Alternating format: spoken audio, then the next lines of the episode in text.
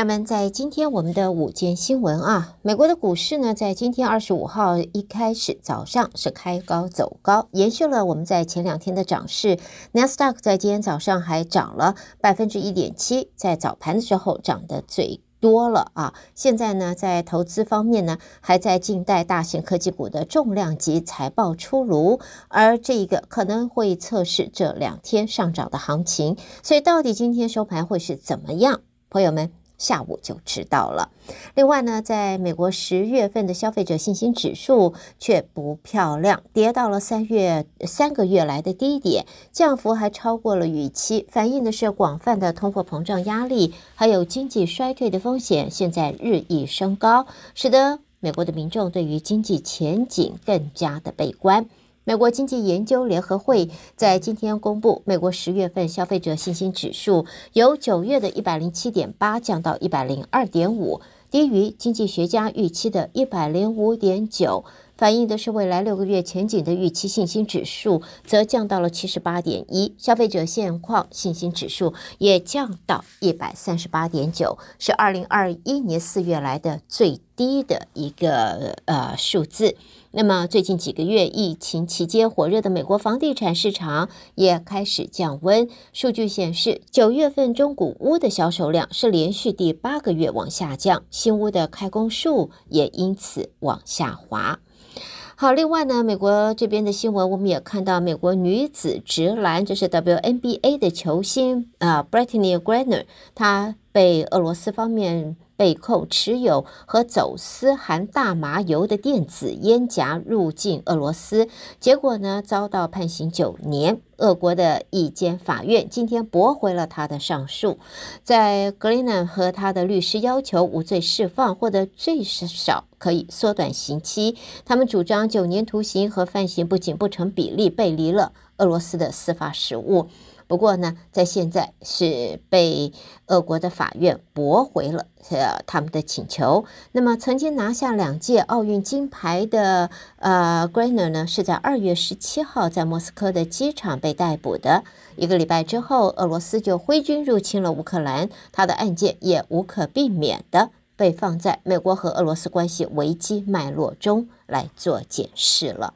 好，我们的新闻呢，也看一下。根据现在的报道，啊、业界是传出啊，随着中国跟美国的贸易战领域拓展到半导体的设计还有制造方面，包括了 Dell 还有 Microsoft 都先后要求供应链整理清单，详细的列出使用。中的半导体哪些是来自中国的 IC 设计公司？哪些 IC 由中国晶圆代工厂生产，并且也要求供应链要评估组装产能离开中国所需的时间。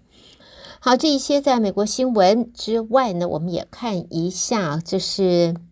和我们。呃，休斯顿和德州相关的一个呢，就在今天，我们也看到，在美国的教育方面，公布了一个呃全美国学习或者说学校的一个成绩表。结果发现呢，在 COVID 方面呢，因为疫情的影响，使得全美国的呃小学生跟中学生四年级、八年级的学生呢，在学习的进度方面啊倒退落后了，大概有。最少有三十年，所以这一个数据出来吓坏了大家。而在我们 Houston 方面呢，HISD 在大流行以来，也在这第一次的全国评估的测试中，同样的发现的是数学还有阅读的成绩，也和全美国其他地区一样急剧的下降。在今年由二零一九年以来第一次进行的全国教育进步评估发现，全美国学生数学和阅读方面的成绩全部大幅下降。而 Q 呃 HISD 是我们德州最大的学区，里边两百七十六所的学校，将近十九万七千名学生，而也是德州四个城区之一，一共二十六个参加了这个国家成绩单的半年度的评估。而根据这个学区表示呢，来对来自一百零七个校区的五千四百名的 HISD 的学生测试，八年级数学和阅读方面的总分是二零零三年以来最低的，这也是 HISD 参加一年两次评估的第一年，而这个学区在四年级的数学和阅读方面的成绩也是目前为止是最差的了。HISD 测试的八年级学生中，只有不到百分之五十的学生达到超过呃这个 NAP N E NAEP 的数学基本成绩的水准啊，而将近六十一 percent 的学生在二零一九年达到了门槛，现在呢只有百分之五十，看得出来。COVID 对于我们学生来讲，对于学生的学习进度方面，的确是大有影响。好，接下来看到的呢，就是关于这个在运输方面，现在常常我们可以看到在，呃大型的这呃这个企业啊，尤其有很大的货仓企业，现在有可能他们现在已经不再像。以往一样雇佣人工，而采用的是自动化。在从加州来的自动卡车运输公司，他们就在我们德州，在托运的是 IKEA 他们的呃这家厂商的产品，而这样子的做法就引起了。其他这个卡车司机们啊，还是他们的担忧。在我们大休斯顿的货运协会主席则说呢，他他们的成员就担心，随着现在自动驾驶货运车辆的出现，潜在的失业。还有工资下降就是不可避免的未来。一家一直在我们德州运送 IKEA 产品的自动驾驶卡车公司则说，这个技术的目的其实是要改善人类司机、人类驾驶的工作条件，还有他们的生活质量。是否真的如此？我想，这大家这个感受不同啊，真的是呃冷暖自在人心。而根据代表司机和卡车运输行业利益的休斯顿地区的组织创始人则说，这个自动送货对他们的生计是构成了威胁。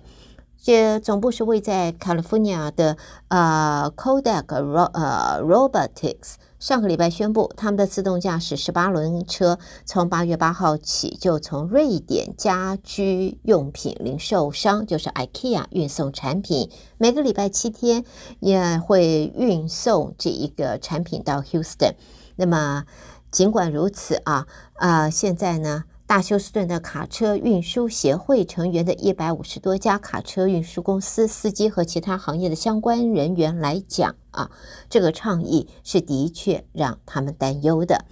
好，这未来自动化的发展是不是会影响到现有的工作，影响到啊这些是生计收入？的确是值得大家多为考虑啊，也许要做一个调整来适应，来呃来进步，来这个啊。跟着这个变化往前走，好，朋友们带给大家，这是我们今天午间新闻，胡美健为朋友们翻译编辑播报，谢谢收听。另外呢，结束以前重要的讯息是十月二十九号礼拜六，Harris County 呢，呃，将会在美南银行的会议室有一个华人投票讲座，呃，将会由这 Harris Vote，就是哈里斯县的。呃，我们的呃，在投票方面啊，在这个选举方面的专员啊，这是黄思贤，他会在这里为大家做一个说明，来协助，就是在语言方面怎么样子协助我们华人来参与投票，也希望呢能够鼓励大家多投票啊，去参加。另外也会有。党派组织他们会以中文来介绍自家竞选席位，还有呢参与竞选的候选人。讲座呢也会有中文资料给大家带回去，里边有很多的分呃分析。那么欢迎朋友们也可以事先联系黄思贤，呃，他的电话是七一三二七四四八六四七一三二七四四八六四。好的，朋友们，带给大家这是在今天午间方面的重要讯息。那么，谢谢大家的收听，稍微休息一会儿，欢迎你继续收听我们接下来的节目。